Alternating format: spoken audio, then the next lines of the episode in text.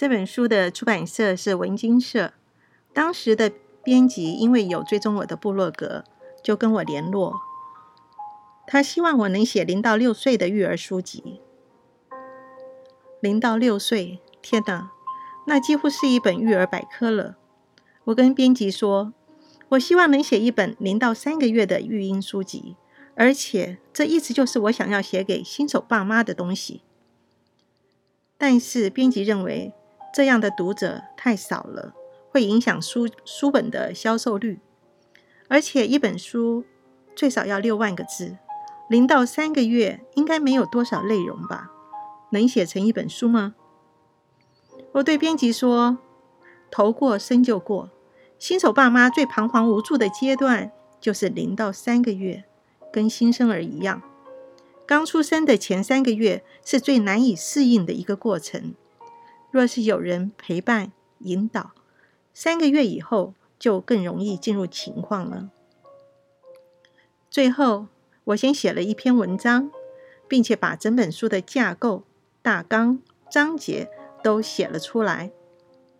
总编看了以后，打电话给我，跟我说可以开始写了。我一共写了七个主题，十三万个字，因为字太多了。修订的时候删除了一个主题，出版的时候大约是十万个字。真的很感谢文津社的社长和编辑给我这个机会，让我出版这一本对新手爸妈有帮助的书，也让我由护理师增加了另外一个头衔，叫做作者。这本书已经出版六年了，截至目前为止。仍然在网络书店和实体店面有在贩售。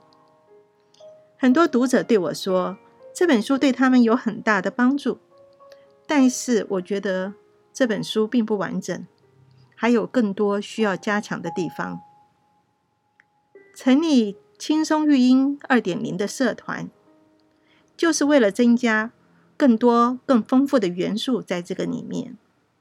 社团的性质。选择为私密的形态，是为了保持社团和社员的单纯性。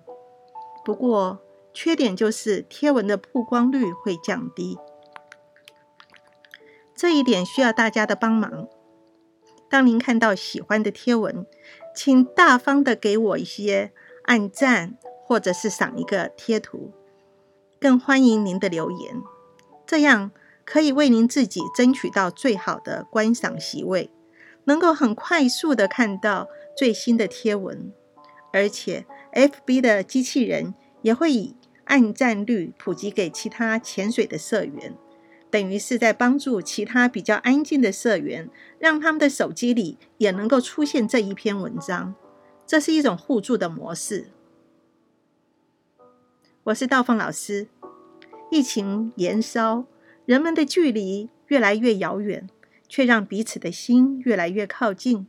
如果你觉得这个社团值得追踪下去，请在每一篇贴文的下方按赞，给一个贴图或者简单的留言，FB 就会把每一篇的文章送到你的手机里。轻松育婴二点零需要大家的支持，我们下次见。